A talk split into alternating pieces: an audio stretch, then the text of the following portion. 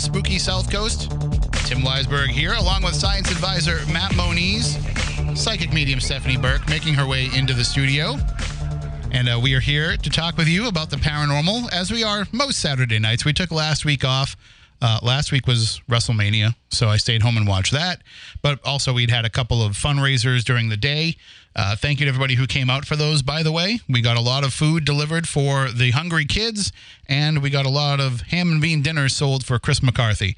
So it was a, it was a great day overall, but a very tiring day, and I was half asleep by the time we would have been on the air anyway. So you wouldn't have gotten a good show out of me. Uh, as is usually the case most weeks.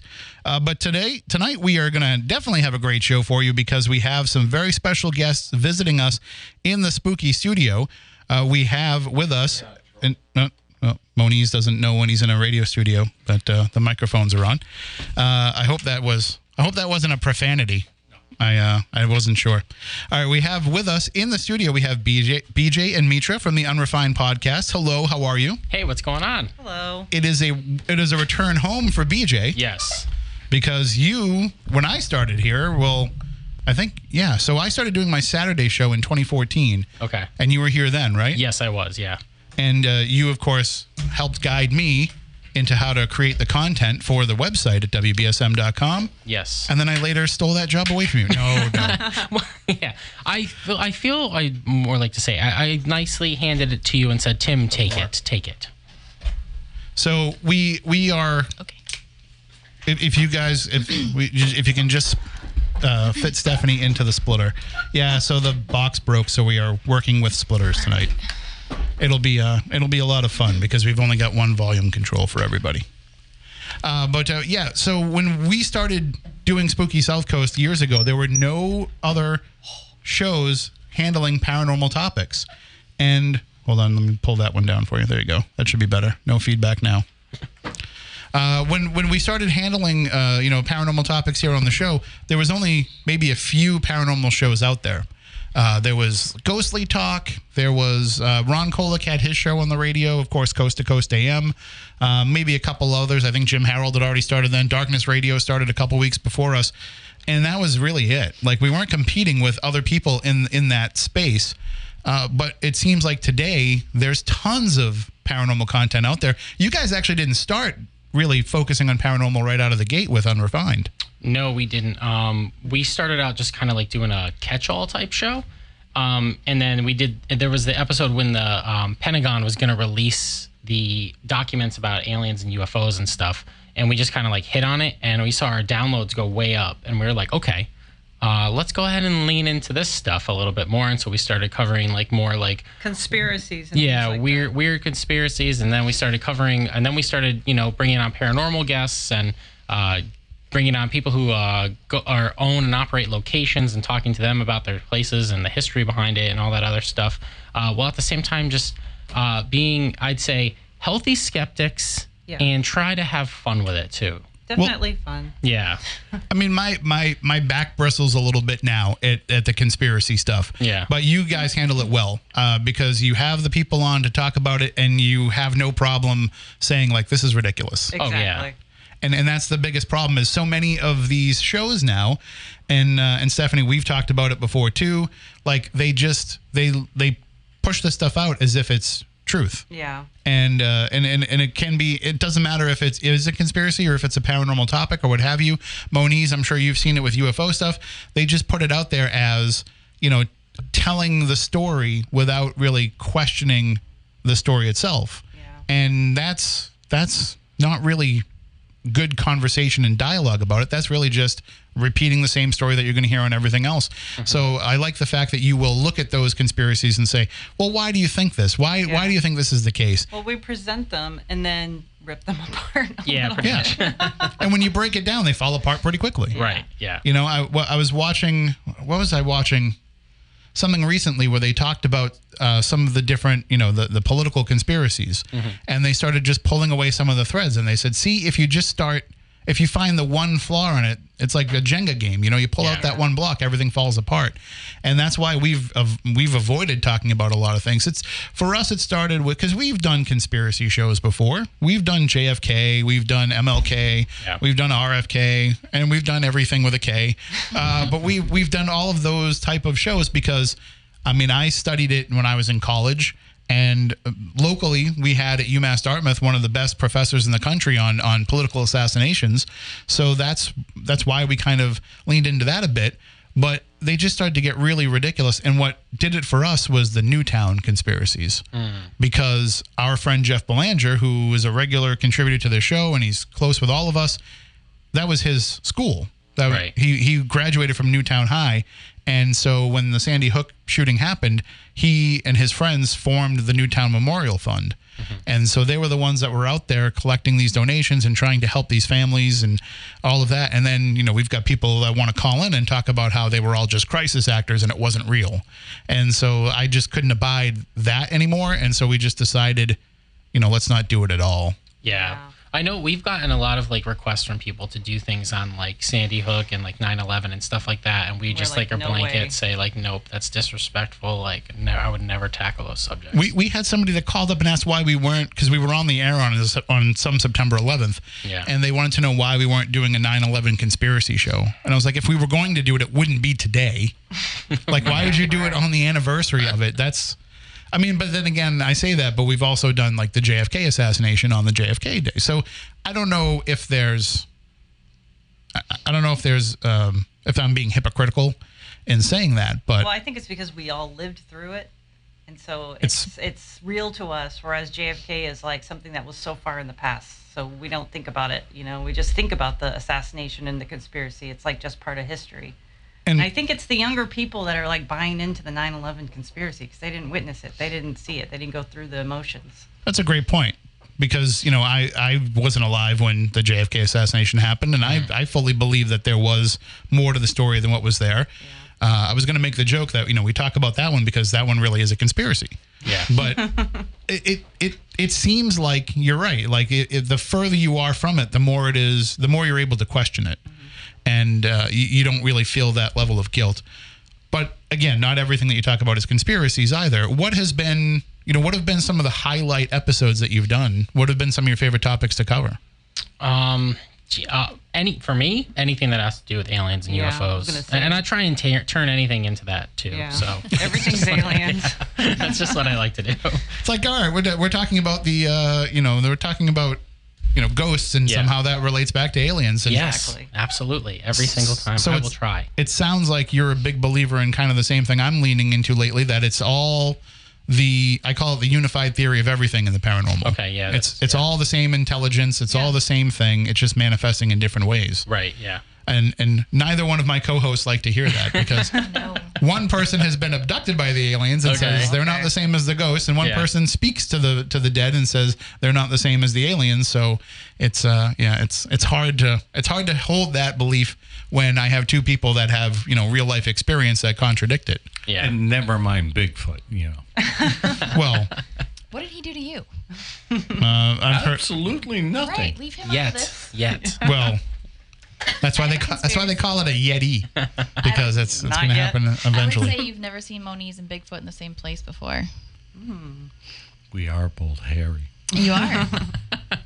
And uh, the other part of it is, you know, most cryptozoologists they do want to study Moniz. I, I So agree. whether whether he's Bigfoot or some other type of hairy hominid creature, um, that's.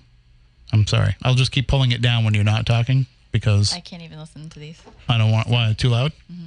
All right. Well, we'll, we'll we can knock it down a little bit. See if that makes a I don't know, difference. it's like, Is that any better?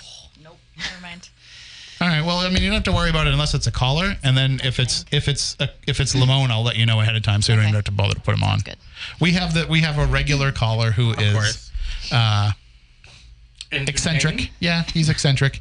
he lives out in Las Vegas, and now that I've mentioned his name, it's like Beetlejuice. He's probably going to call in.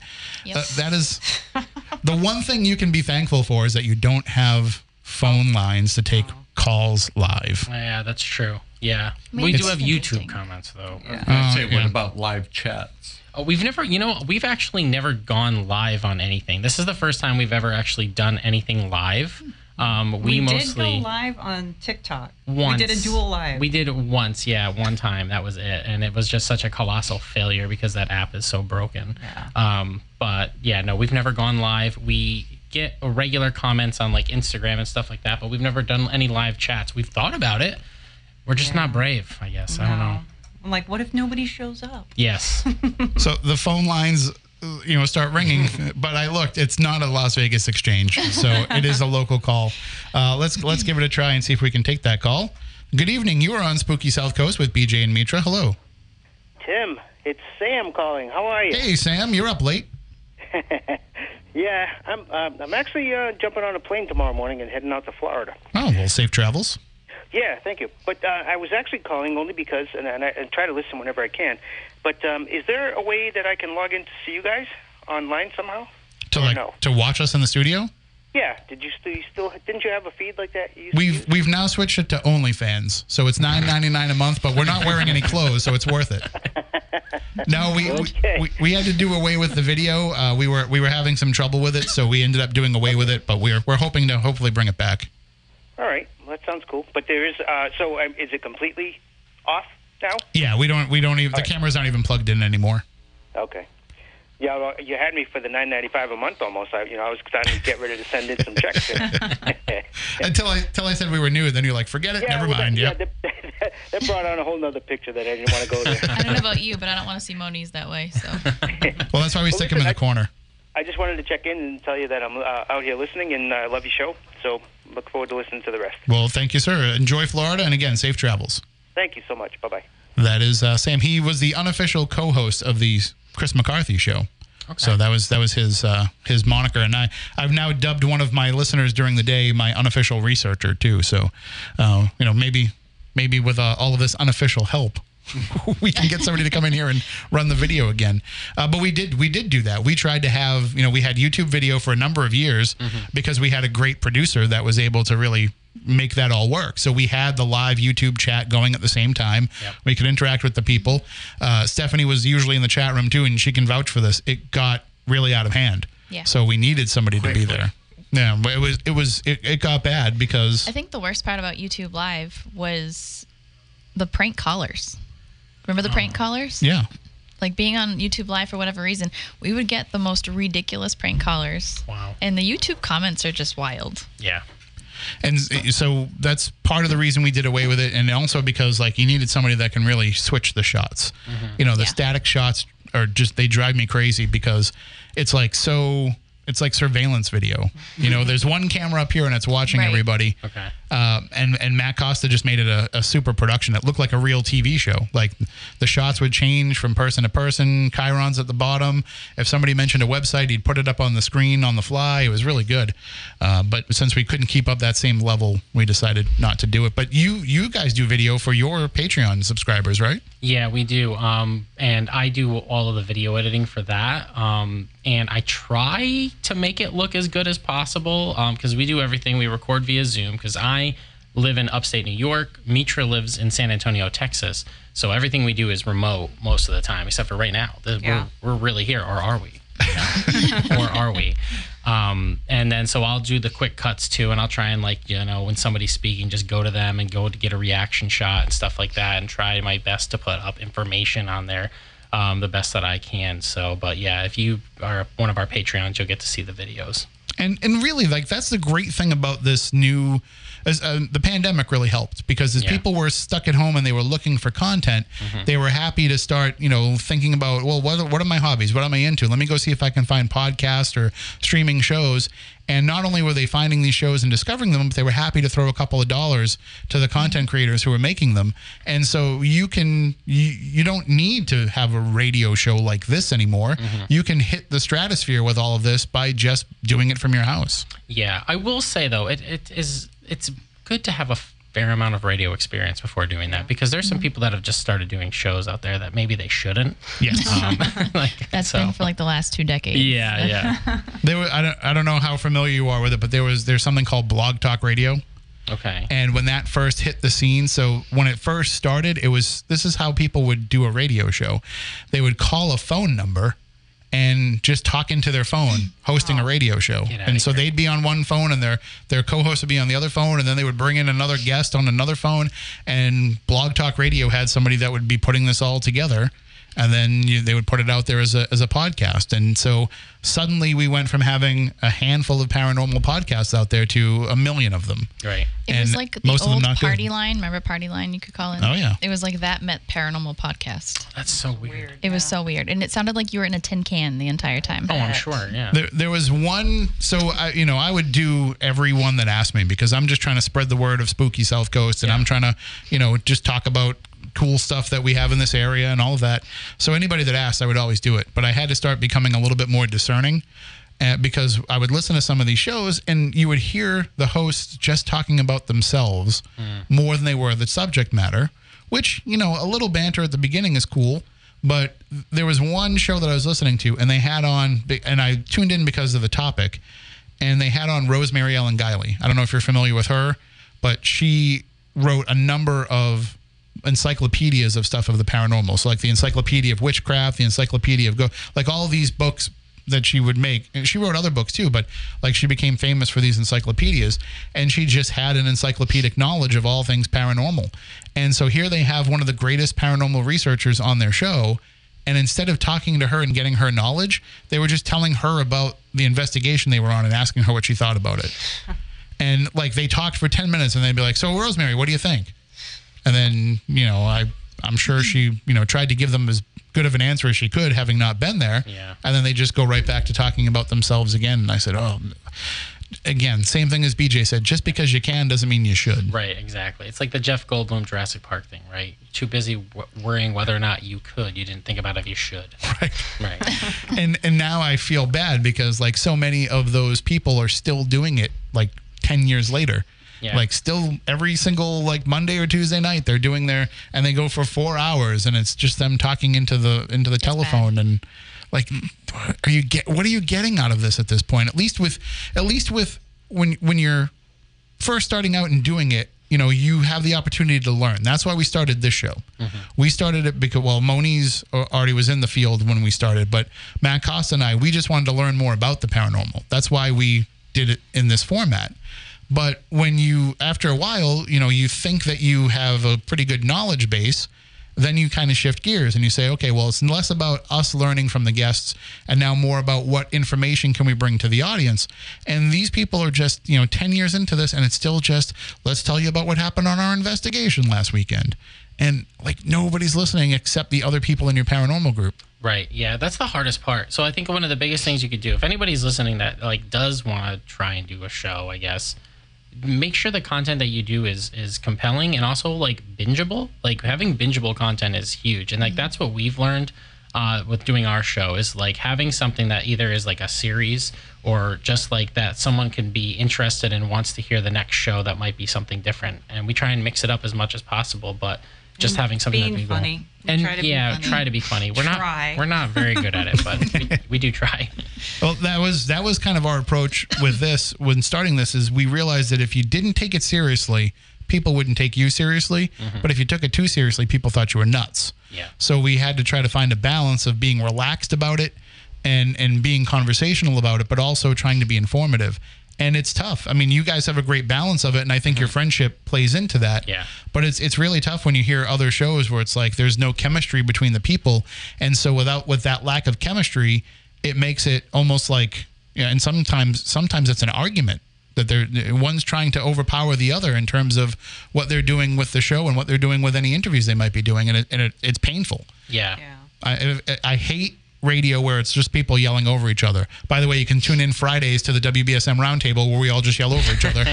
but like that's you're not getting anything out to the people that way. But mm-hmm. when you're entertaining, when you're funny or trying to be funny, Yeah. like when you do that, people are remembering the real information that you're bringing to them. Yeah, and I think being likable too. Like I'd say, all you guys are likable, which I think is like huge. Like, I think He, that's a he only deal. just met you, Moniz.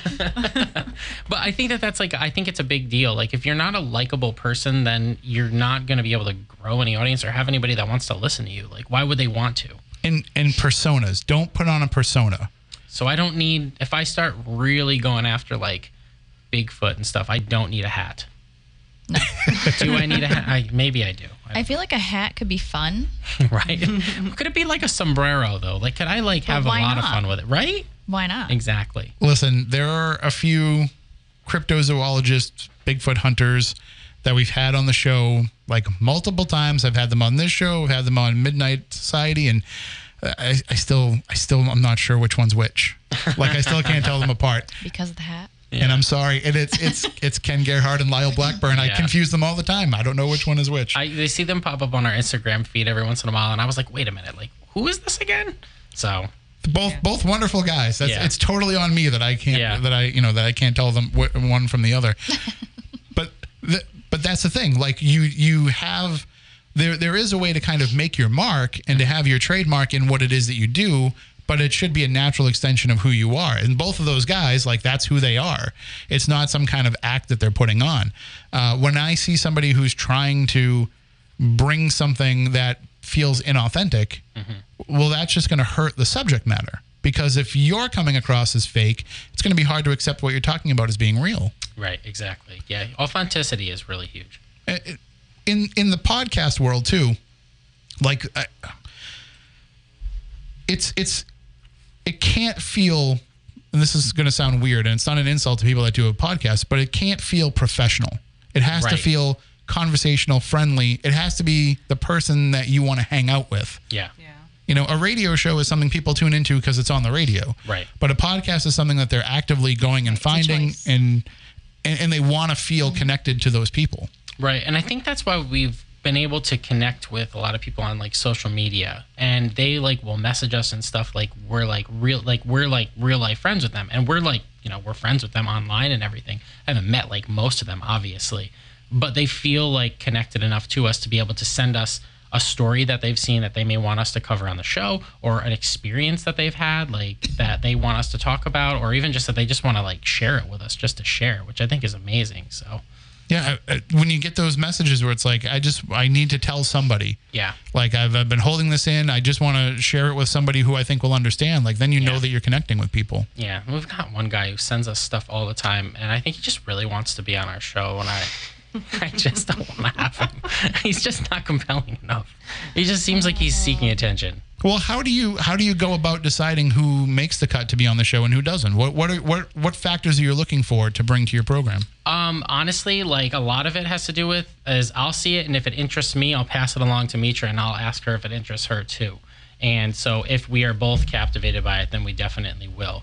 Um, a lot of who we've been bringing on the show lately have been um, owners and operators of locations that are kind of new to the scene and everything, and they're trying to get word out about like their place and how they can go and everything. And most of them are like really affordable to go to because I know like I, I don't there's it the I've seen the trend pick up in most re, in recent years like now paranormal investigating is I think bigger than it's ever been at least uh, from what I see and places are charging a lot of money for you to go in and do it and they're not really giving you the time or the space to do the things that you want to do and some of these places are doing that and they're doing it at a very affordable rate you know if you can get there you know obviously the locations are all around the United States and stuff like that um, but I think it's cool to spotlight those places that you might be able to go in and even like get new evidence or something at, which I think is awesome because how many times can somebody go to Waverly Hills and get something new? Like, I just don't think it's possible. Yeah, we we've run into you know some of that before. Like I got a message today from somebody because we have an event coming up at the end of the month. Well, I have one at the Wayside Inn.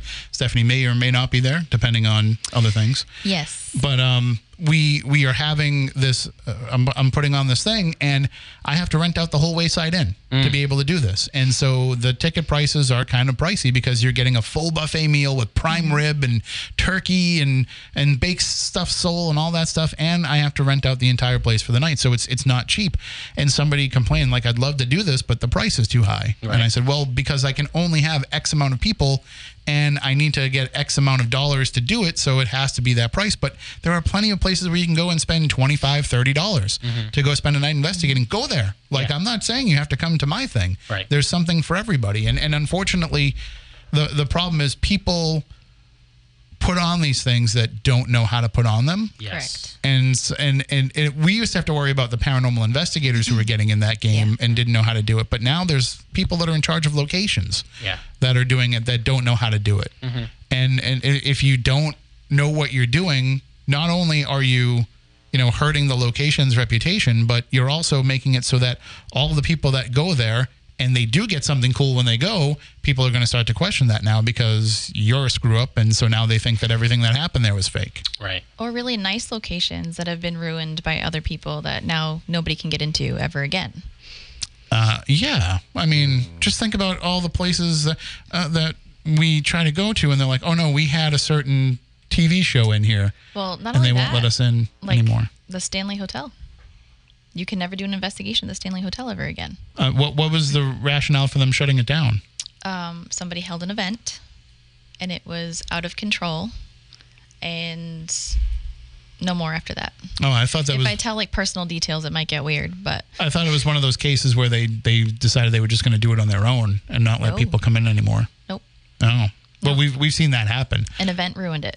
Wow. We we were the first people to ever do an event at the Mark Twain House. Oh. and uh, that was really cool to be able to get to get and they they never allow flash photography in there and obviously because we're in the dark they had to allow us to take flash photos so like we were it was like a very special night and then we reached back out to them and said well we'd love to do this again sometime. And they're like well i think we're all set. And then they just started running their own. Yeah. so they That does happen. they copied the entire format of what we did and They're just did like, it we'll which let them do it. We'll learn from their example. right. Exactly I mean, it does happen, and and we've been doing this long enough now, where everything to do with the paranormal, because there are television shows out there, and there are television shows out there that will say, "We'll put you on camera for less than ten minutes, and not pay you a dime, mm. but tell us everything." So those people are usually the ones that get into these. Hey, let me start my own podcast. Let me start my own Facebook Live podcast. Let me start my own event company. Let me own a building and run something. Like it's all just driven by money Yeah. And Yeah. and that's what we deal with the majority of the time. And it's it's terrible because tim and i have been doing events for over a decade together but to raise money and preserve history at these historical locations. And like you said like some of the places that you guys had mentioned i won't even touch mm-hmm. because they're out there doing their own thing 100% of the time. Like you mentioned waverly hills there's a whole problem going on there now but they do their own stuff almost every single day of the week the entire year. I don't want to go do an event at a place like that because they don't need am I it. helping? yeah You know? But the little place down the street that has wonderful history that needs, you know, help upkeeping, you know, heat during the winter or they need new floors, like absolutely, because our the next generation isn't gonna know about it. Yeah, I mean, we've the, the Fearing Tavern is a place that Right. you know nobody even knew was haunted until we had the chance to go there for the 1st time, and and we've been able to help them raise money, and Mm-hmm. Yeah. it's it's they get more money from the events that we do than the historical society brings in with donations all year. Yeah. So it, it makes a big difference, and then you know even sometimes it's private businesses too, like Right. the the Dunlora Inn. Yeah. You know, you you guys have helped put that place on the map too, We and did. and bring them a new revenue stream for when people aren't going there and staying there. So it, it, it the, the paranormal can do a lot of good, but just the personalities get in the way of it doing so. The egos. Yeah. Do you do you look at so this is something that I've had to start doing with my producer for Midnight Society, Michelle. Not so much with this show because we don't we we we tend to kind of know the people that we're having on this show, but for that show she brings in a lot of people and we've had to start really trying to vet these people to see like because there's been some that like oh no you can't have this person on because they're a white supremacist. Look at their Twitter. Right. You know, like that stuff's happening more and more. Have you run into trouble where you've wanted to have somebody and then something popped up? Um, I would say not yet, but I mean, I guess it's possible. So, um, most of the people that we've had on um, are people that I will reach out to and I'll try to get to know a little bit more. Or like we've had, I had you on. For all I know, you're a He's great guy, sketchy. Tim. Yeah, I mean, he's a little. He's wicked sketchy. Yeah. I put on a good act. yeah um, but it's most of the people that i'm having on are either people that i that we know or it's people that i trust like that they're giving me a good recommendation on this person um, but we won't have anybody on um, if we're going to talk like a serious conspiracy we won't have anybody on because we do not want to go down that rabbit hole. Yeah. um, and when it comes to paranormal investigators, really what we want them to do is like we want them to come on and like just tell us a story. Like i don't want like you know Their a lot personal of personal experience. yeah like a personal experience with that because i think it's more relatable and everything. Um, but so far like most of the people that we've had on there have been really good for that. Um, you know, and a lot of them are from new york where i'm from um, so i'm trying to branch out and find some more people that want to come on for that sort of thing Well, you know, we can help you find lots of people, That's especially true. around here. We Can help true. you vet them too. yeah one of the one of the things that I've I've noticed too is that it's now there's a lot of guilt by association that ends up happening because people are working together and they're they're working together on a lot of projects. I I had a guy that came on and I won't name any names, but I had a guy that came on Midnight Society who I thought was a fantastic guest, very funny. He just basically like finds all these interesting paranormal stories and posts them on a website and he's like a, a you know a, a journalist for this particular site and he is just hilarious. He used to write for late night talk shows and everything. So he's got he's got real comedy chops and it was just always a fun discussion with him. And then the last time i was going to have him on i get an email from somebody hey you want to go look at the the twitter feed of the people that own the network that he that he writes for the website that he writes for? And when I went in there, it was all homophobia, transphobia, you know, alt right stuff that was just, you know, beyond the pale. If somebody wants to be, you know, conservative and even if they want to be far right, whatever, that's their right. Right. But this was just hate filled stuff. And so I had people that were like, listen, uh, you, you know, we, we know that you, this isn't who you would want to have on the show knowingly. So we wanted to bring this up to you. And I, I had to tell this guy five minutes before we were going to go on the air, I'm sorry, I just I can't go through with the show because I couldn't spend two hours driving people to the website that he writes for if I knew I was putting money in the pockets of the people who were using that platform to spread the stuff that they were. So it's terrible. Um, I, I also we had booked Dr. Judy Mikovits, the the pandemic doctor. Uh, we had booked her in January of 2020 for the Midnight in the Desert show that I was doing, and then we said, eh, like COVID seems like a really odd topic to talk about right now with how like how much everything's going on. So we just kept pushing her back and pushing her back. We got to about May and we finally said, you know what? Like if we're gonna do it, we have to do it now. And I had no idea what her stance was, what she was going to talk about. I just knew that that was the subject matter. And then that was the same week that the trailer came out for Plandemic, and which you know you can believe whatever you want about that, but there was proof that she had made up stuff and that she was lying about things in her own past. And so my rationale was, well, we can't have her on the show because if she says something, I don't know enough to fact check her. Right. And I can't call her out on it and say, well, hold on, wait a minute. So she could come on and spread misinformation and I wouldn't know any better. So we canceled the interview. And I, I literally lost half my audience because they said, you know, that's, that's, because at the time I had taken over, you know, for Art Bell and they're like, that's not something Art Bell would have done. Art Bell would have let anybody have their say. And I'm like, no, Art Bell would have been responsible with the airwaves eh, because I treat, even though it's a podcast slash streaming show, I follow the same rules of broadcast radio. And in broadcast radio, you're not allowed to have somebody come on and talk about unchecked medical claims. So uh, that's just one of the rules Not of the public that, airwaves. You're not a medical doctor. So even the stuff that she talks about, you can't fact check, period. And at the time, and I specifically remember because you and I had talked about it too, at the time that you were supposed to do that interview, the hysteria of COVID was probably at its peak. Yeah. Where people were so just over the edge. Like it was it was beyond dramatic at that time. N- nobody knew enough about COVID to even look one way or the other. People were just terrified. So I think you made a great decision to not, you know, further that fear. no matter what side you're on. Yeah, I try to keep things down the middle, and we, certainly on this show we always have because we will we'll let any. We've actually been accused of letting people come on that are just a little bit too nuts. We've had Jesus on. Oh. We did. We- Okay. We, we did. We had not only we have Jesus, we had the reincarnated Roswell alien. okay. So I think Jesus was worse. well, Jesus. I think that was the only night that I I, I might have raised my voice What? and thrown things. Uh-huh. All because of his Brooklyn accent.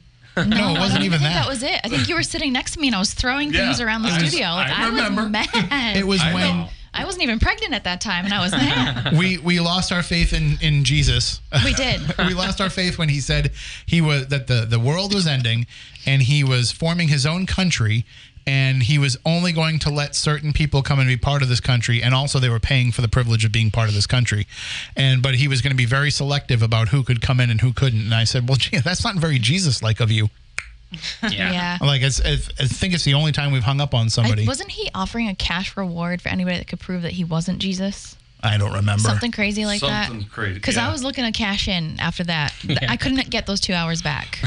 I was not okay with that. But I'll debate theology with anybody. Like Mm-hmm. I will talk. I've I've done enough traveling, enough digging into other people's cultures and religions and everything else. Like I will have a healthy conversation. He he wouldn't was go there. it was just supposed to be a light, fun, It close was to Christmas it type was of show. Before Christmas, on top of it, you booked him right like the week of Christmas. So, because originally I was going to have this guy who does a show out of Chicago called the Jesus Christ Show, and he's a pastor who goes on and pretends to be Jesus, or you know, I mean, everybody's in on the joke. They know that he's not, but he tries to take phone calls and and talk to people as if he feels Jesus would talk to them, and I asked him if he would come on and be our guest, and he said, "Well."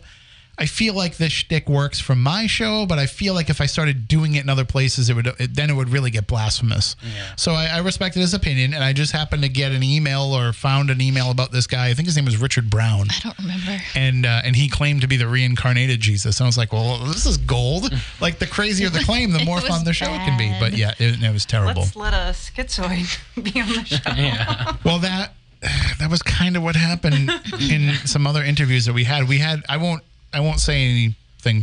There was one person who came on that had a very crazy claim, and it turns out that this person has um, some some issues. I would assume if anyone thinks there's somebody like that, delusions, yeah.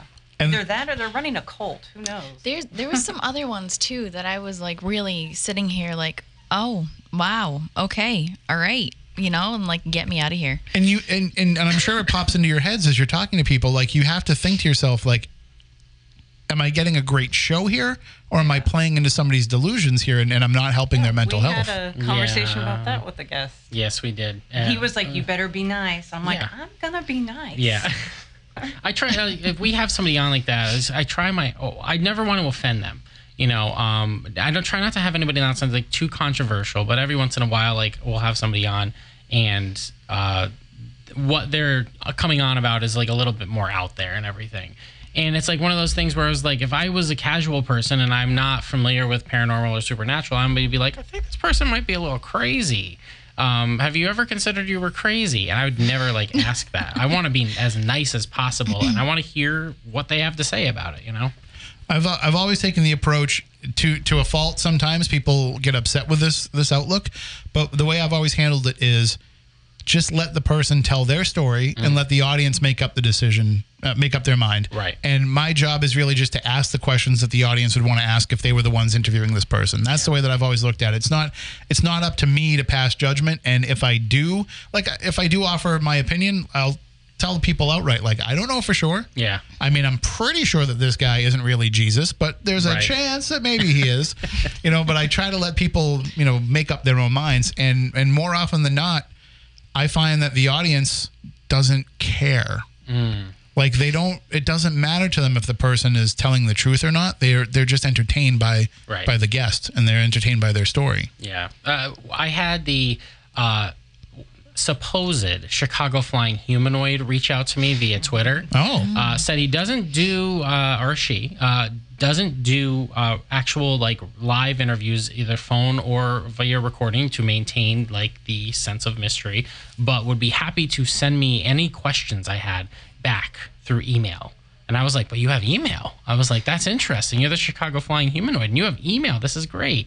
Um, i've yet to send any questions over to this uh, being but it's very interesting yeah that's the fun of this job. Yeah. You know, that's that's the fun part is when you you don't know exactly what's going on and it and it gets your interest level because Mm-hmm. as you do as I know that you're early in the in the run of, of unrefined but as you do more and more shows Yeah. you're going to get jaded by things Yeah. and you're going to say ah, like I don't want to cover this topic again I I've or I have already done that. I've already become Yeah. jaded by um, haunted dolls. I don't want anybody on to talk about haunted dolls anymore. We Um, follow way too many of them on our Instagram account. I'm like, why is there so many haunted dolls? yeah. Well, when so Instagram. when we first started doing when we first started diving into paranormal and supernatural stuff, I was like, oh my god, like I want to have so many different guests on and everything. And I had reached out to these people who had had a haunted doll, and they were like getting pretty famous for it.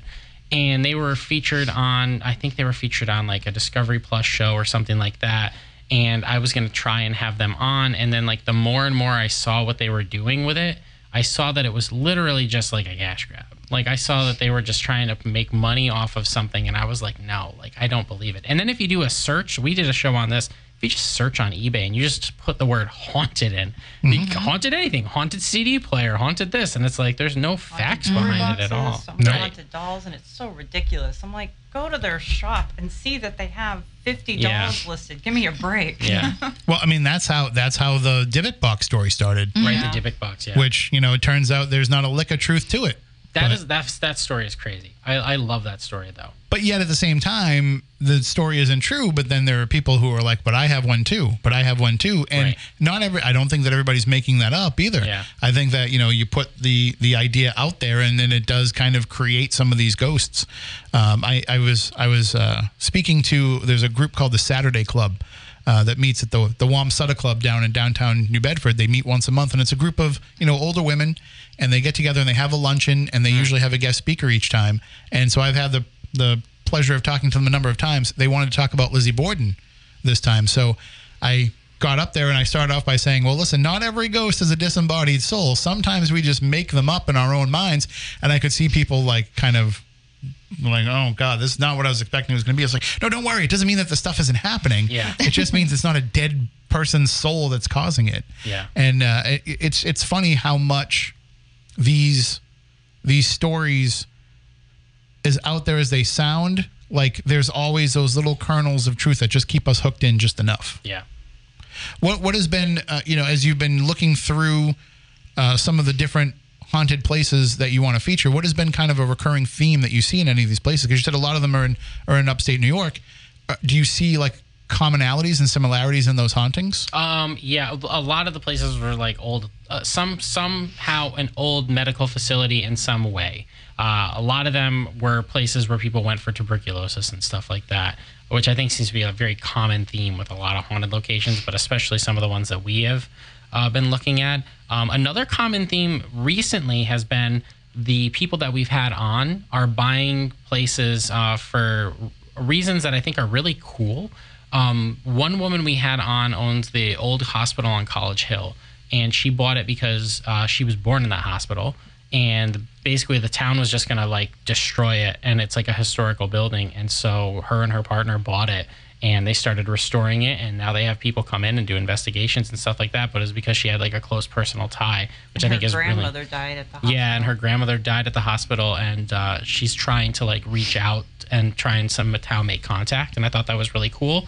And another person we had on bought a venue in St. Louis because they wanted to have a place for their friends who they do Renaissance fairs with to have a place to come and perform and do things like that. And at the same time, she's very into paranormal and she's into the St. Louis paranormal like scene and everything. And she's like a tour guide for their other haunted locations. She wanted a place where people could come together and do other events and more investigations and try and open up things for for everybody. I, I thought that was really cool because it's like you guys were saying before, like sometimes people open these things for the wrong reasons. Yeah. You know, so I, I like when people do it for the right thing. We we did a we did an event at a place in Worcester.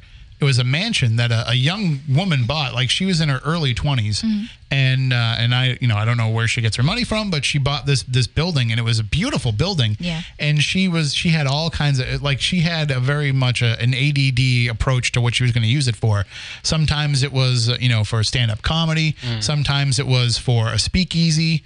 Uh, she had bands sometimes. Sometimes they had like poker nights. Like it was all different kinds of things that would go on. Yeah. But like I find that those places, the people who are buying things because they want to have a new concept in a historic building, like you can. It, it seems like the ghosts appreciate that, and that they they want to come out and they help them with this extra revenue stream. Yeah, yeah, I think you're right. The the of course the downside of it is if you become known so much for the paranormal, it's like people don't want to come to your you know your speakeasy night unless they're going to go and encounter ghosts too. So it's like, okay, Yeah. we're coming to have some drinks and yeah, we wore the 1920s gear, but we're also going to go sneak over there with our EMF detectors and see what we can find. Yeah, absolutely. Mm-hmm.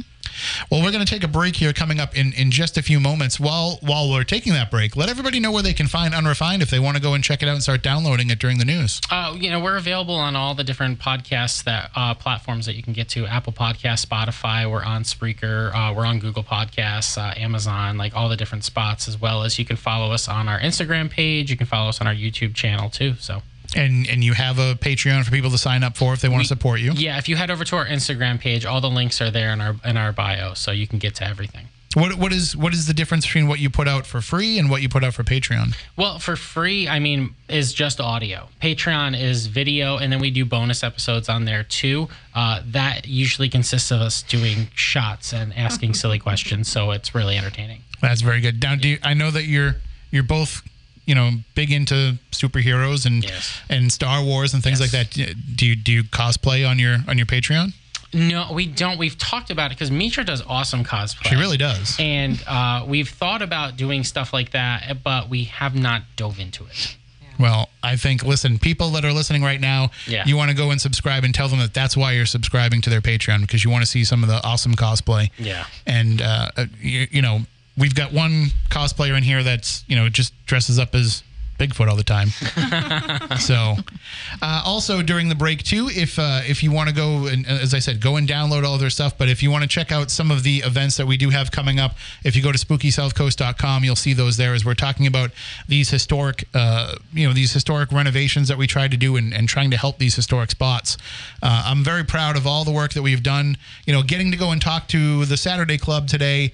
In the haunted Wamsutta Mansion, Thanks uh, for the James invite. Arnold Mansion. Well, you can join the Saturday Club. I could. Would you have had the French meat pie or the baked stuffed sole? I don't know. See, that's why I didn't invite you because I figured lunch wouldn't appeal to you.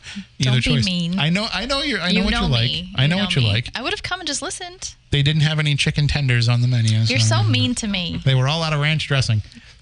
We were clearly siblings in a past life.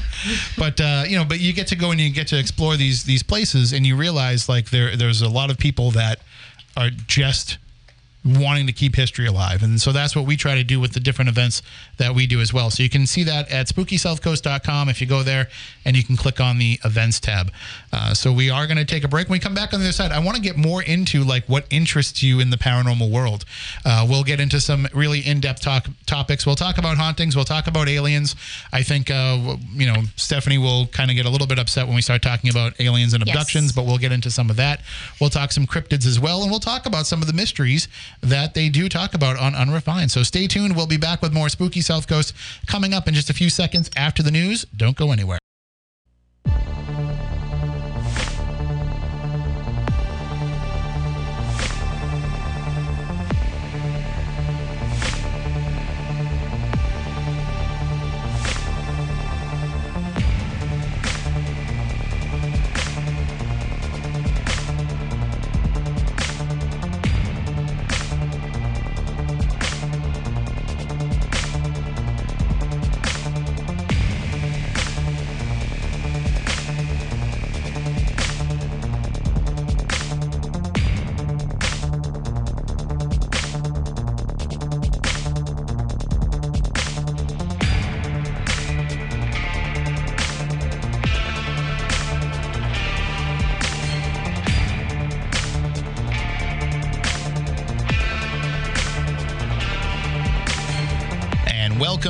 Hour number two of Spooky South Coast.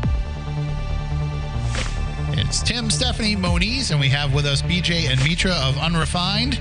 They're here with us talking about their podcast, and they actually there's some exciting things that are happening with this. Uh, a big announcement. You've been teasing this, BJ, that you were going to make this big announcement. So I'm gonna I'm gonna put you on the spot now and say, let us know what's happening. What's the big news? All right. So the the big news for us is that um, our podcast we've only been going for a year, but we're now going to be available um, for video episodes that I'm editing on Paranormal TV.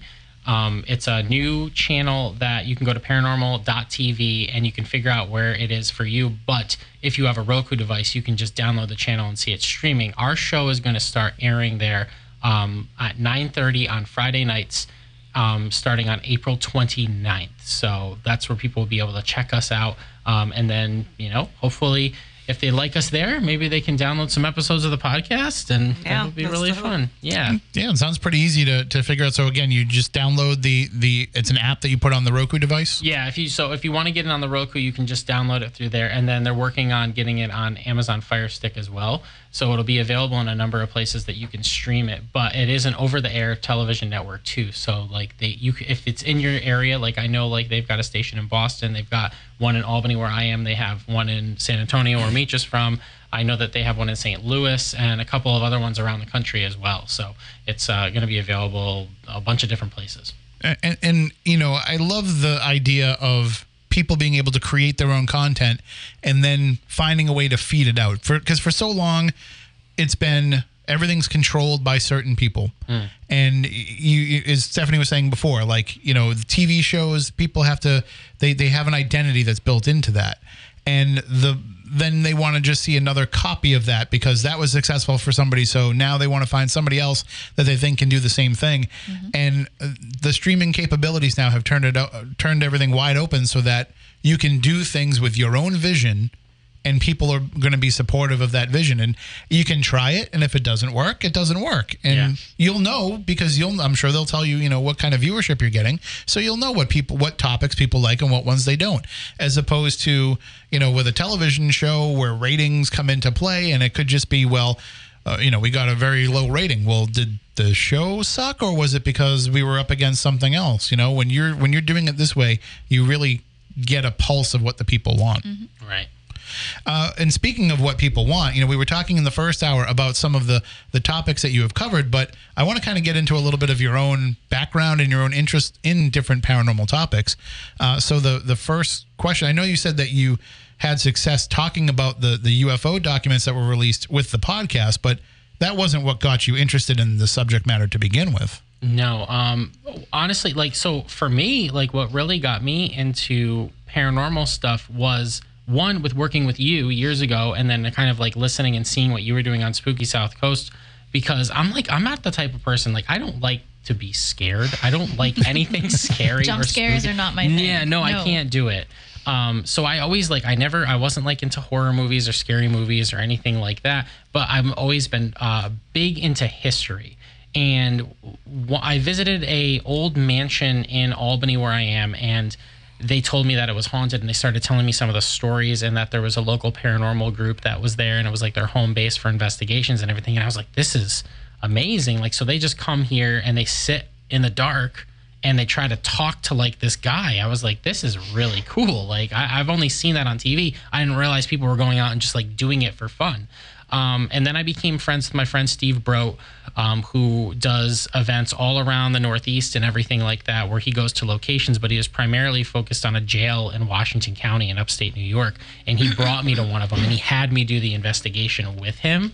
And that was so eye opening. Like, that was amazing. Like, the things that I was like, the experiencing and everything. And like, I will say this, like, not once did I feel scared. Like, it was like an exciting feeling.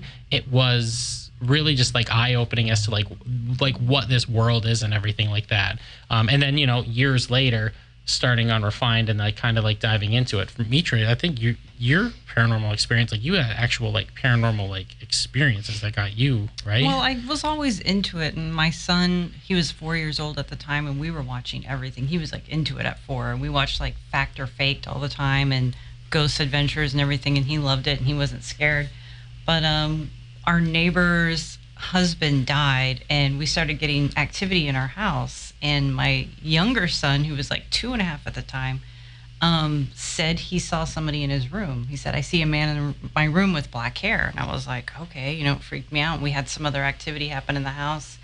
Um, one of the things that really scared me is one night the bathroom light was flicking on and off and on and off. And i was like oh the kids are playing with the lights. So i go over there i look in the hallway and the bathroom lights just going on and off. And there's no way anyone could be in there without me seeing them in the hallway. And I'm like, oh man, it's the neighbor. the neighbor. And so I had to go check on the kids and I had to walk by the, the bathroom and I'm just like, I literally put my hand up to my face and I said, go away as I walked by because I was like, I don't want to see anything in that bathroom. I don't want to see it.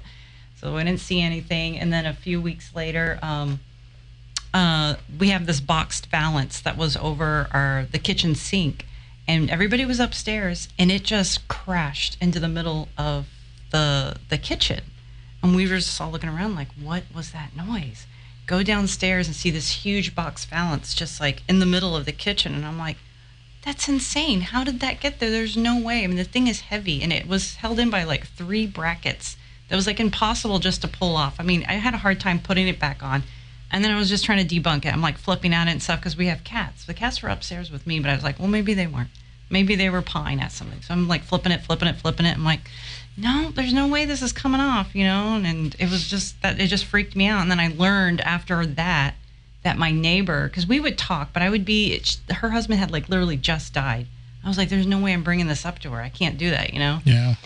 I found out later, like a few years later, she was also having activity at the same time in her house. Her cousin saw a full apparition of him, like in the hallway. And I was like, oh my gosh, I can't believe it. She's like, you should have told me. I was like, you should have told me. I was like, that's crazy. So it's really interesting. And my son, even, I went to the obituaries on um, online. And I told my two and a half year old, I was like, show me which one of these is the man. And he picked him out and he hadn't like interacted with him. I was like, oh man, that's creepy. That's real creepy. Wow. so, um, uh, having real life experiences of your own helps in talking to other people who are sharing their experiences with you because you can kind of, you, you know, not necessarily commiserate with them, but you can you have a, you understand you have an empathy for what what it is that they go through. Yeah.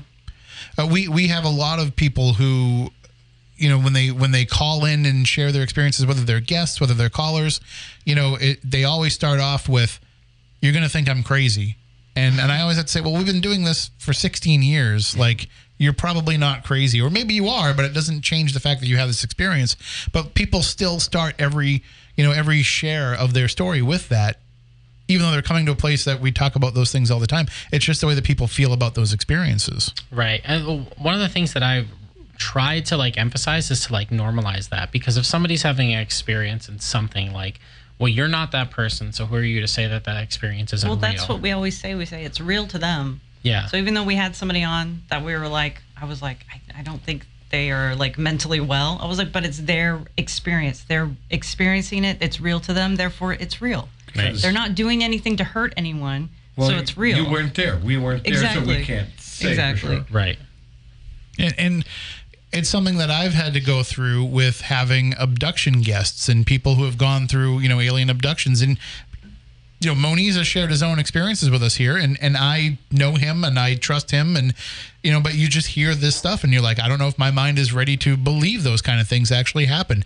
But I've, I've, I've had people come on my my other show where it's it's been three straight hours of them just talking about their experience, and you say to yourself, well, nobody has, nobody's created that much of a story. right Like if they're coming on and they're telling that level of detail, and then they're going on other shows and they're telling the same story, and it never really wavers, mm. you can tell when somebody's making something up and they just want to impress you because they'll if they don't get the rise out of you that they expect, they'll start embellishing even more.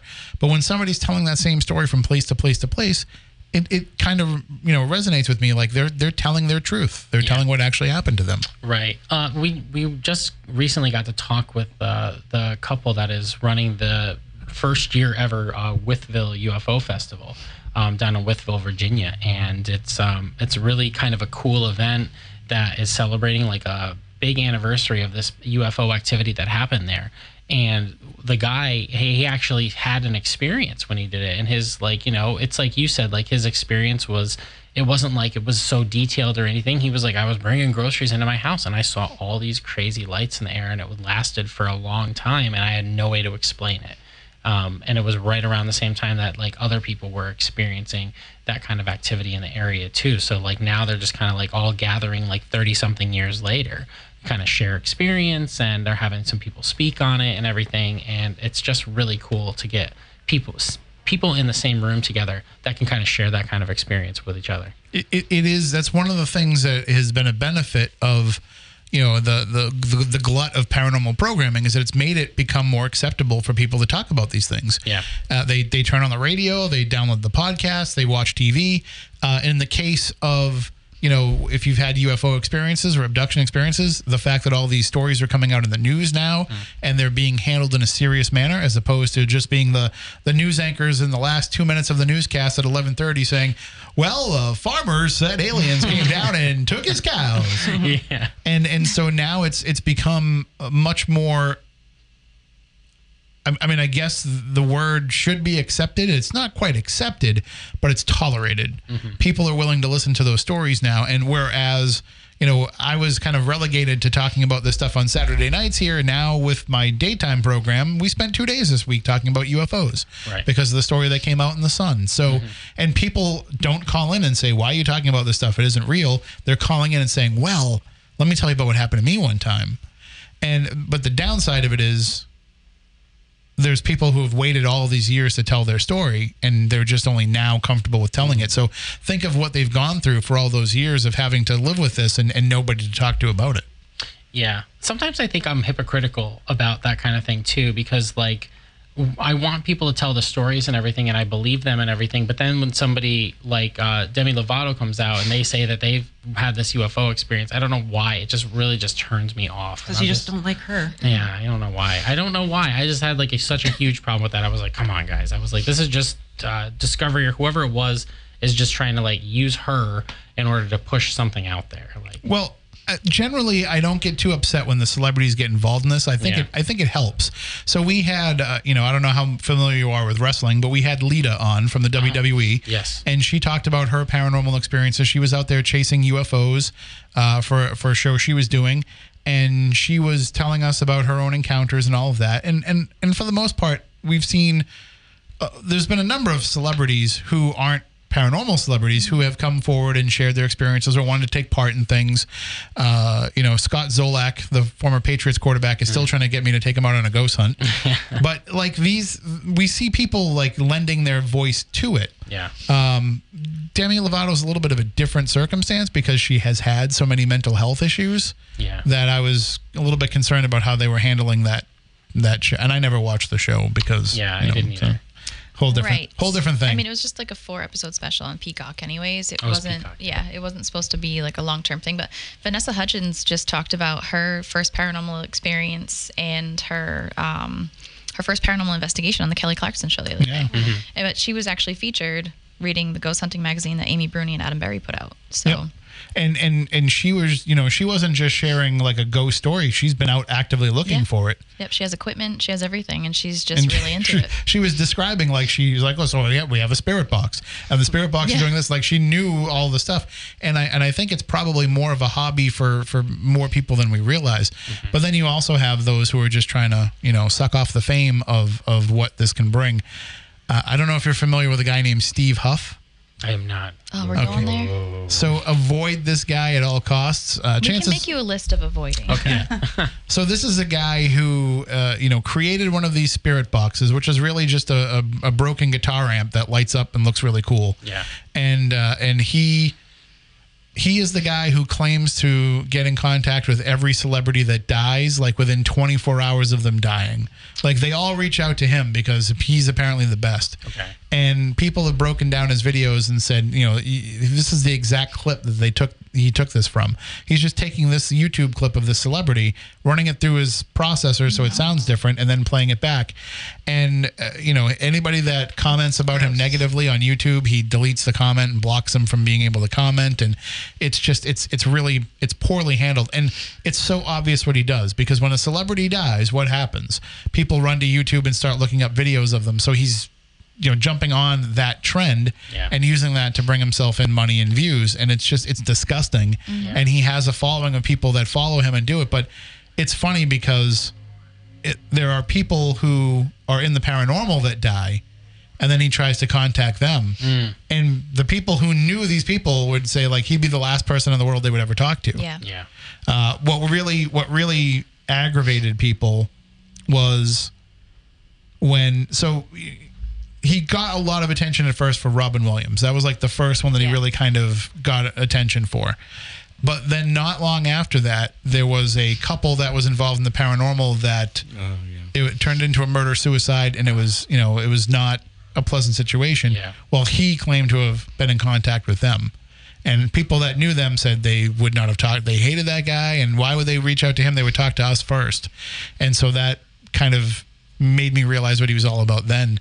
So just you, you got to be careful. Sometimes things sound too good to be true, and you have to, you know, as we've learned, you you want to be responsible with the platform that you have, and with Yeah. and the audience trusts you. Yeah. Well, I think it's cool what you said about Vanessa Hudgens, though. Like that she's going out and she's kind of like doing the same thing that like you know like we're doing and everything. You know, she's just trying to like figure things out and everything like that. That's why I always like thought was really cool. Like at first I thought it was weird because I didn't understand it about um like when Tom DeLonge decided to like leave Blink Blink 182, but now I see like the things that he's doing and it's like he's not doing it for like recognition or fame or anything. He's doing it because he believes in it and he wants Mm. to prove things with it. And I think that that's that's really cool. It's just a passion for a lot of people or Yeah. a huge curiosity. I mean, we're all sitting here right now on a Saturday night instead of like out doing things that other people our age should be doing on a Saturday night, you know? Sleeping. Like may- I mean, I would be sleeping, That's- but you know, You know, I think most of us would be. maybe yeah. friends would be out, you know, having a drink or dinner or What is whatever, this like friends social you life. speak of?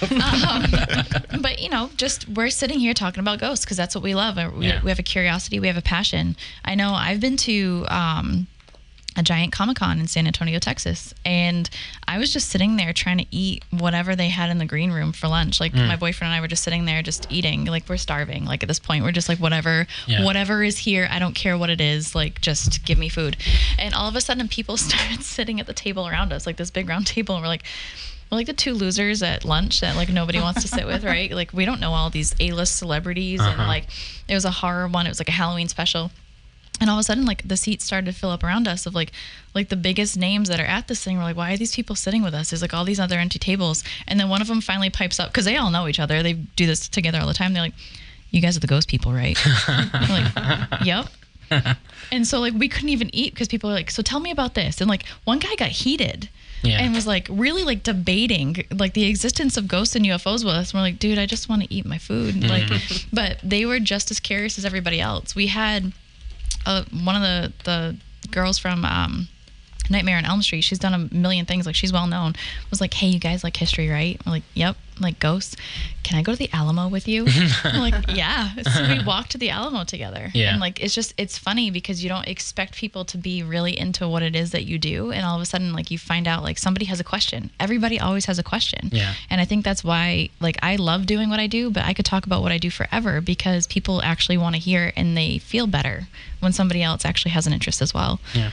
And w- one, you know, when we're talking about some of these celebrities that get involved in this too, like one person who's come under fire for it is Stormy Daniels. Yes. because she's been very out there about it. And of course, the, the, the lawsuit that she had against Michael Avenatti, he actually used her belief in the paranormal against her in court and tried to say this is why she's, you know, an unreliable witness and an unreliable um, um, plaintiff.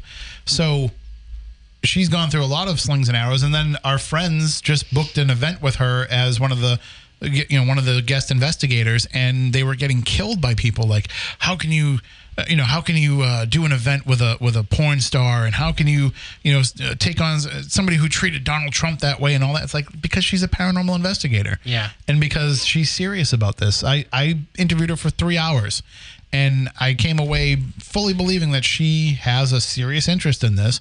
Something happened in her life. She described it on the show. It it changed her outlook, and it became what the path she had to follow. And we've all gone through that. Right. You know, we've all said at some point like this. This is calling to us enough that this is where we have to go. As you said, you know, with your with Unrefined, mm. there was a moment where you said this is the the path that we have to follow. Yeah. Well, there's no such thing as a professional paranormal investigator. We Good all point. come from a different background. Yeah. Right. We we all got to come from somewhere. What precludes you know somebody from being a, a famous actor having a you know paranormal Right. experience? You know, some paranormal experiences are happening to everybody. Yeah. and it doesn't make a difference.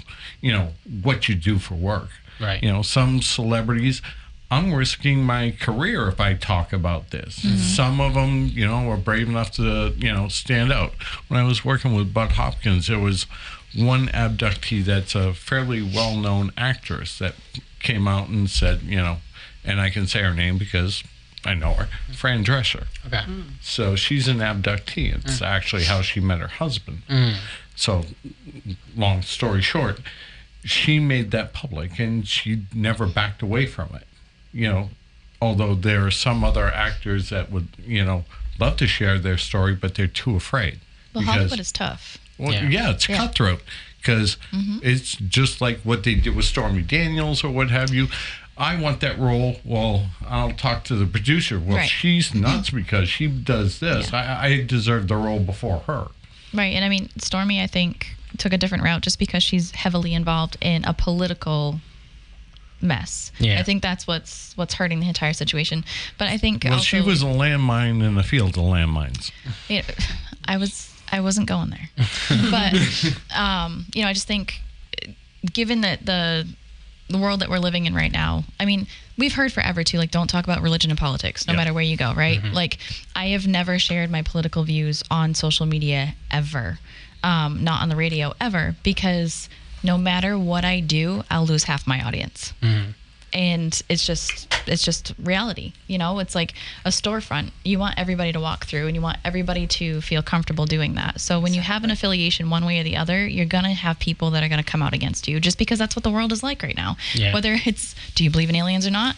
Do you prefer this president or that president? It just doesn't matter. So you know you're brave either way but there are things, things that you have to stay away I from. use I use the Michael Jordan line when when they asked him why he wouldn't support the Democratic candidates uh, that were running. He said because Republicans buy sneakers too. Yeah. So, But it's true. And and I, you know, that's what what do you gain from? uh, And that's I try to keep this show apolitical. I have Yeah. to talk politics in my other show, but like, what do you really gain? It takes away from the message of what you're trying to present, and and I think that that happens sometimes with with some of those celebrities. We've lost listeners already because we won't. Um, we because we, we will say uh, something about like oh well we couldn't do this because of the pandemic and stuff like that and everything. And then they'll come at us on social media and been like but it wasn't real.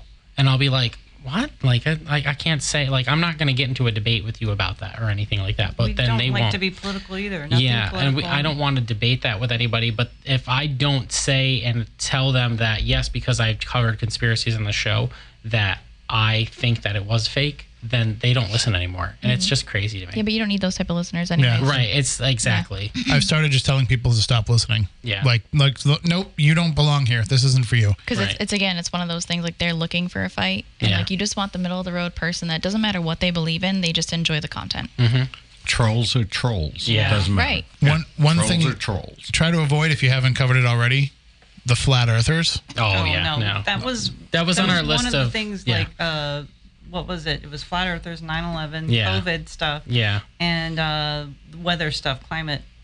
oh change. yeah yeah yeah We like climate change yeah all that stuff we just like we're Well, like because no, YouTube- i'm not going to touch it YouTube was like we had one climate video, but it wasn't even anything, and they like no, it was the Pizzagate one. oh yeah They took that one down, and we were literally making fun of it. yeah they and they were just like no content. and i'm like okay fine. And then just uh, what was it friday we got Yeah. another video removed. It wasn't even like it was it was unlisted. And it was just we were talking about bill gates and conspiracies. And we just mentioned in passing that people thought that he was backing the vaccine and having it microchipped or whatever. I called them dummies.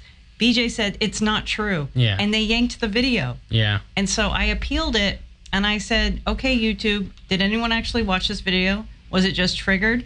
Did you see that I referred to them as dummies and my co host said it was not true? Um, and said, and I said, and then you took the video down. So the only thing I can conclude is that YouTube supports COVID conspiracies because they took it down. it's just trigger words is what Yeah. I'm the, the bots for. the bots that are Yeah. scanning it, they don't know the difference, unfortunately. yeah right. But It's an algorithm. but I know, but it went is. it went to appeal. So you would think at the You- appeal you that it would somebody would pay- somebody would somebody would say, really "Well, look check at it out." The Yeah. appeal is supposed to be a human Yeah, but it clearly right? was not. It's just the Nobody appeal watched bot. it. Yeah The Yeah. appeal bot says uh, what, one of the one of the things that I've noticed about the flat Earth discussion is it's a 15 minute discussion that they're always trying to expand to two or three hours. Yeah. Like Yeah. usually you can shoot holes and everything they're saying pretty quickly. Uh, so I, I agreed to do one flat earth show on Midnight Society. I said I'll do it one time and that's it. So you better bring me the best person to, to talk about it because I'm never doing it again. And uh, and so my producer found somebody who was supposedly pretty good. And when we started getting into it, I, I was just like, oh, how do you know that any of this is true? And then the response was, how do you know it's not true? Oh, okay yeah And then so I was like, all right, well that's that's that's all that you have for ammunition. yeah And- cameras from space mm-hmm. Li- well, I said, you know, I watch the ISS app on my phone all the time. I'm obsessed with it. I love why I get an alert that says the sun is rising over the ISS. Watch Yeah. now. Yeah. And I'm like, I see the curvature of the Earth. It's a fisheye lens.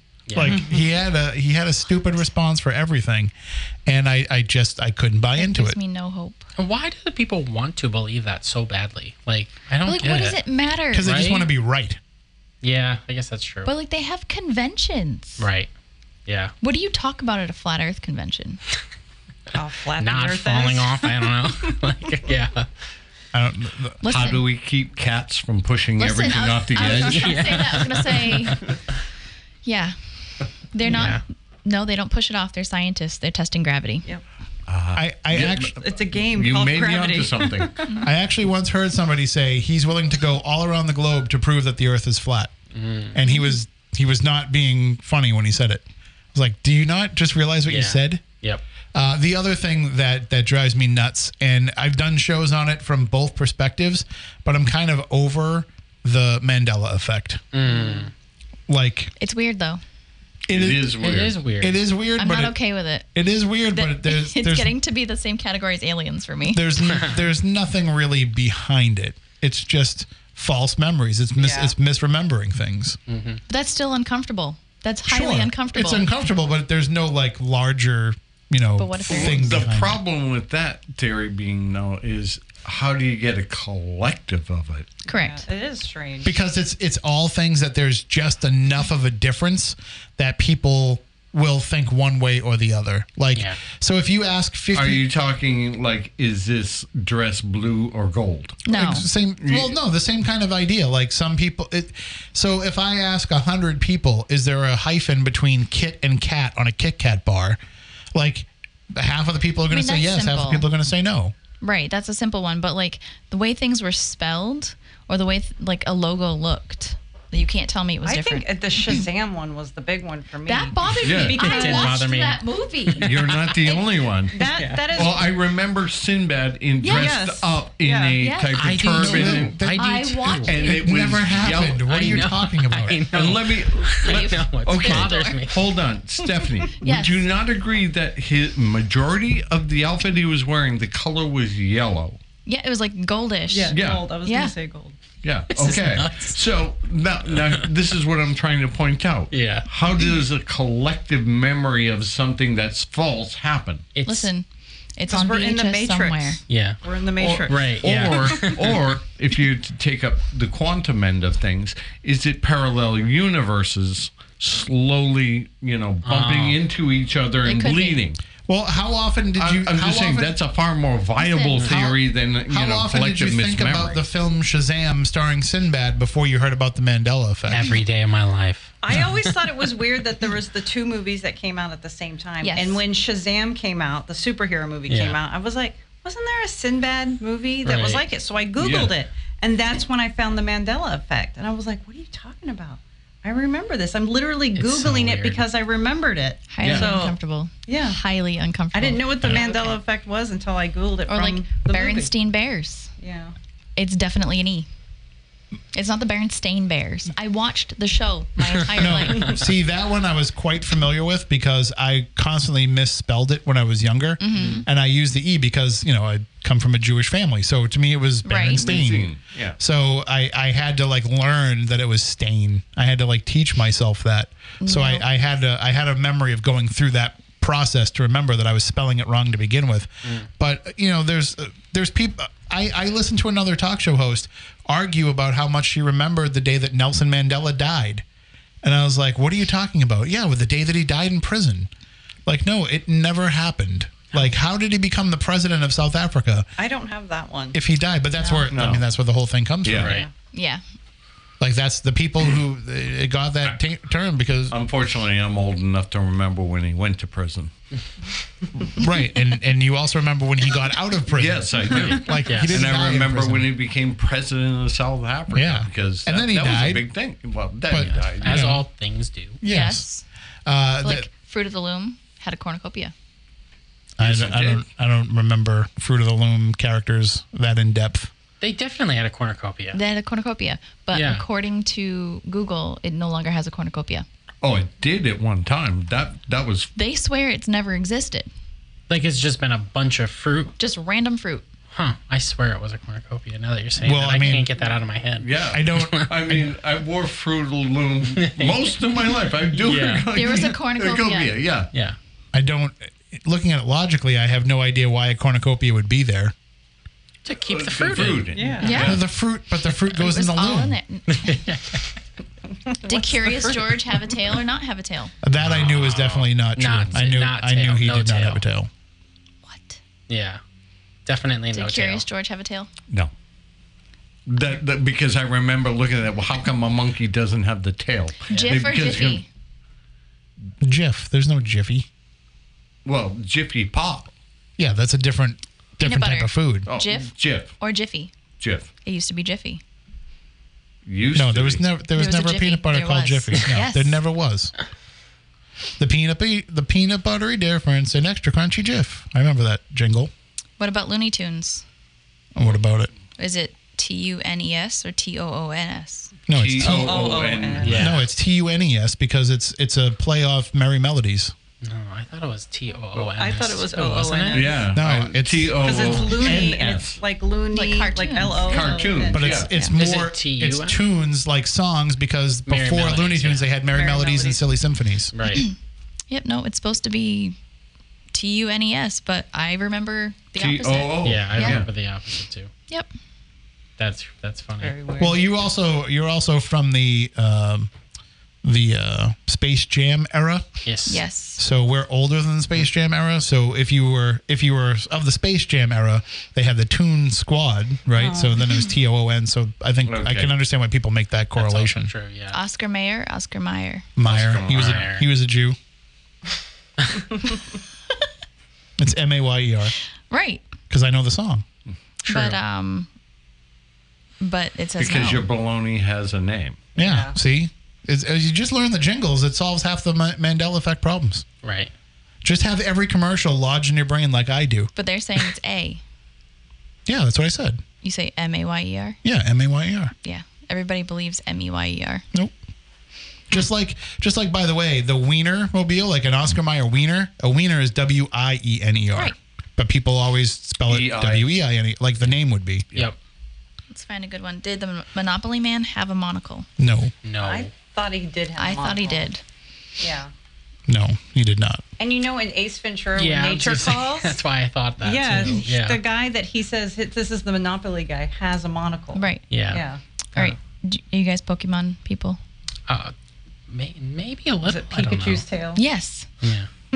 I know he has a lightning bolt like tail. Yeah. Yeah, but did it have black on it or not? No, I I, I don't know that much about Pokemon. I always remember him having a black tail. Yeah. Yeah, it says no. They lie. Yeah, see, Fruit of Loom. Cornucopia? Yeah. I remember that a hundred That's what they percent. say. Yeah. No, I remember that the cornucopia. the previous There's a one, cornucopia. definitely, definitely.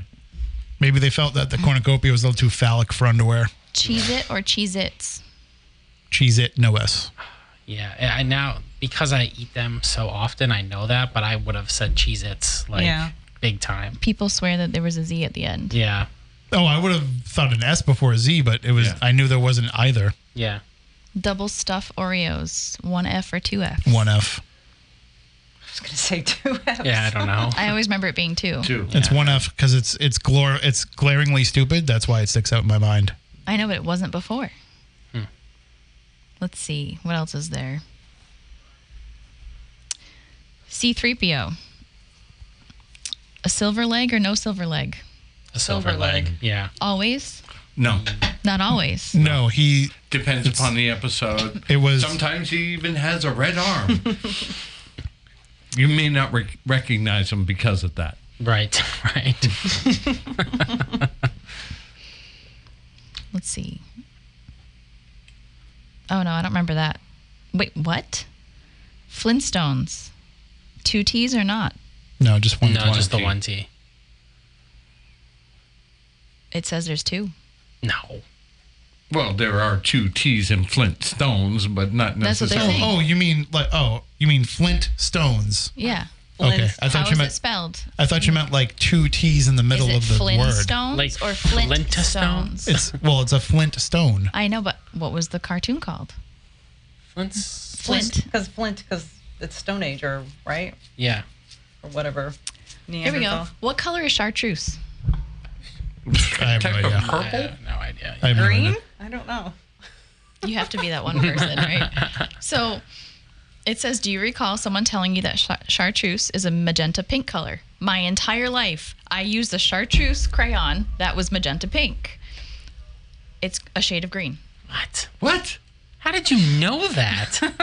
I don't know. She's going to go too. You can be Tim in the parking lot 'cause my entire life it was pink. Yeah, pinkish purple. Yep. I only know Almost primary like the color of your phone. I know uh, primary cover. colors and burnt sienna. Burnt sienna. Yes.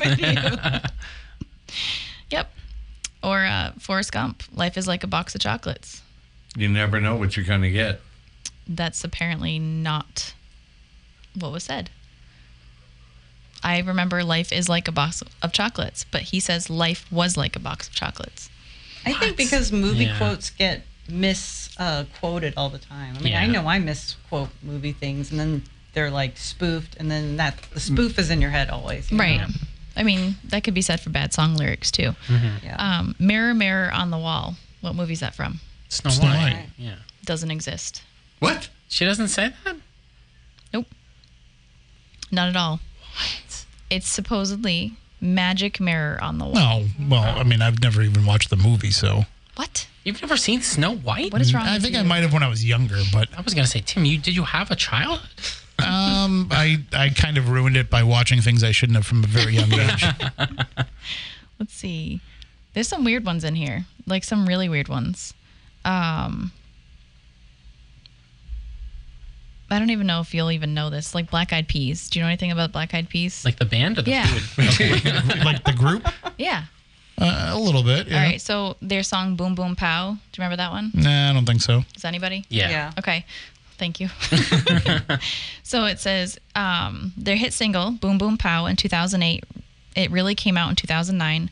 Fergie does not sing "I'm so I'm so 2008. You're so 2000 and late." She actually says "I'm so 3008. You're so 2000 and late." Wow. No. I, I remember only- 2008. yeah, I only hear 2008 now. I don't hear the other part. I don't remember I don't her know saying that song. 3008. Yeah, I don't either. Don't know the song. Well, That's funny. Remember when Tim said he's like, I don't like the Mandela effect. Right. Luke, I am your father. yeah, that's a big. That's a big That's one. a huge one. Yeah, Do you No. remember that? No, he doesn't say Luke. yeah. He never says it.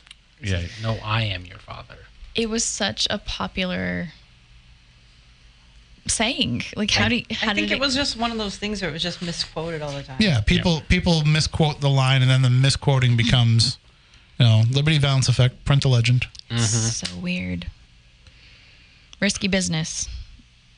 What about You it? You must be familiar with risky business, right? I just remember Tom Cruise in his underwear. Oh, never mind then. and Rebecca De Mornay. Yeah. Did he have sunglasses on or not? He put them on at the end. It uh, it says no sunglasses. There's so he's wearing Oh, well, what part? I because during the part. dance scene. Huh? Yeah, the so famous dance scene. He's wearing so the movie poster is him wearing sunglasses, so that's Yeah. probably why people would conflate the two. Well, he doesn't put the sunglasses on until the very end when he says, "Well, sometimes you know, you know, Yeah, at the end of the film. Right. Yeah. yeah." I'm trying to come up with some good ones that aren't really movie quotes because there's some some. Uh, Was there the Britney Spears one I haven't and heard the that one. "Oops, I Did It Again"? Yeah.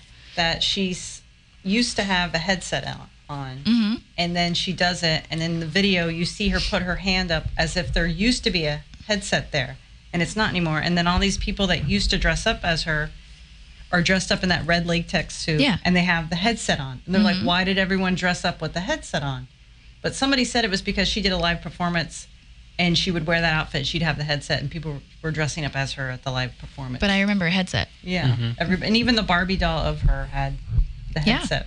Yeah. Maybe, maybe they just went back and removed it from the video later to screw with everybody. Maybe so. Listen, I'm not convinced that that doesn't happen. Um, Hello, Clarice. It's a pretty famous line. Yeah. It was never said. Bulls. Thankfully, that was never said. Yeah, it says um, we all remember him saying this very famous line, "Hello, Clarice," or the reality was all that he said was "Good morning." I, I think that's another one of those things where people just started saying it, so people Yeah. assume that it was it in was the probably like some SNL skit or something, and they said it, they used it, and then it just gets repeated over. and over. But it's over enough to make you feel crazy. Well, true. I think and, if- and not to get into something political here, but they they did that when poking fun at the former governor of Alaska. Mm. When when she, oh I can see Russia from my house. Yes. and, Yeah. and she really didn't say that, but people remembered the SNL skit. Yeah. Right. Yeah, So- and think she said it. Yeah. Yeah. And I, and I think that's because everybody that does a Hannibal Lecter impression, that's what they say. Yeah. So Yeah. people make that. Well, I do remember him saying, "Come a little closer, Clarice." Yeah.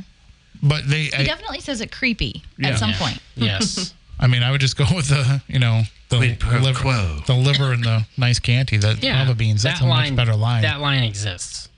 We are the champions. Freddie Mercury. Yeah. Of the world or not of the world? At Of one world. at one point world. in the song. At the very yes. end of the song. Yeah. Well, no, of the world. Also at in the middle, yeah. too. It says it never happened. It does. No. No, no way. That does happen. It does happen. Yeah. Oh, huge Queen fan. That definitely happened. It's like a the middle part of the song.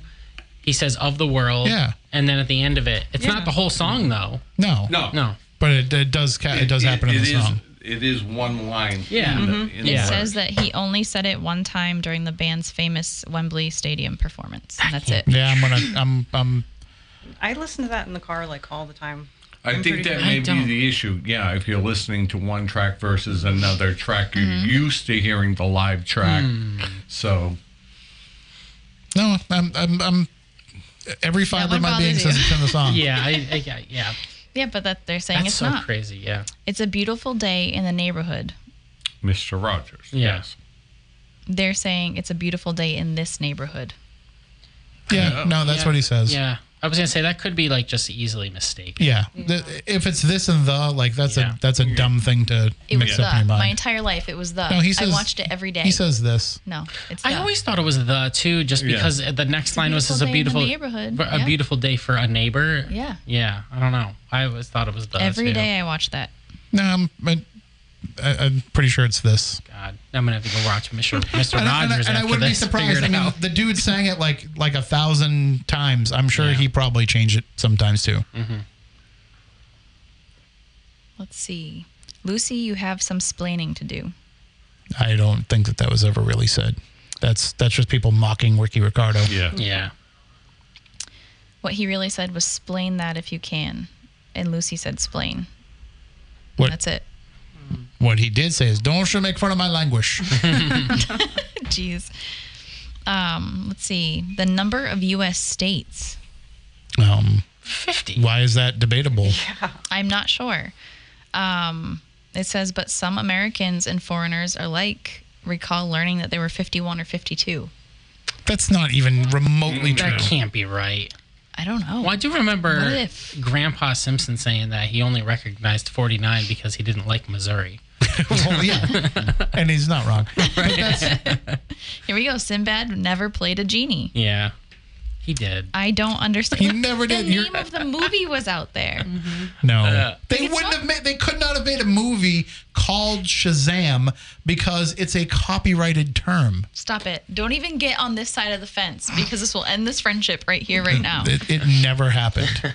Okay. Bring your logic into this, two, Tim. two, for two reasons. One, th- even at the height of his popularity, Sinbad could not have carried a movie like that.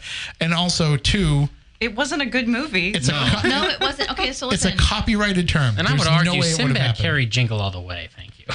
Uh, eh, I think it probably had a little bit more to do with the It the says- big hulking guy in it. yeah. Many argue they're confusing this memory with the movie Kazam starring Shaquille Shaquille, O'Neal. O'Neal. Yeah. I remember being a kid and thinking to myself after seeing both, I liked Shaquille O'Neal's better. As an adult, I would say that Sinbad's was the Wish version of Shaquille O'Neal's. Okay. But I definitely watch both. So I'm not okay with this. That, I'm not. and that thought never popped into my head. I don't. I have no idea why people think that. So crazy. We only have about two minutes left. Yes, we do. So I won't continue to torture you. I'll let them tell people where to find them. that doesn't have us. So coming up on an upcoming edition of Unrefined, it'll be the Mandela effect. yeah, right. exactly.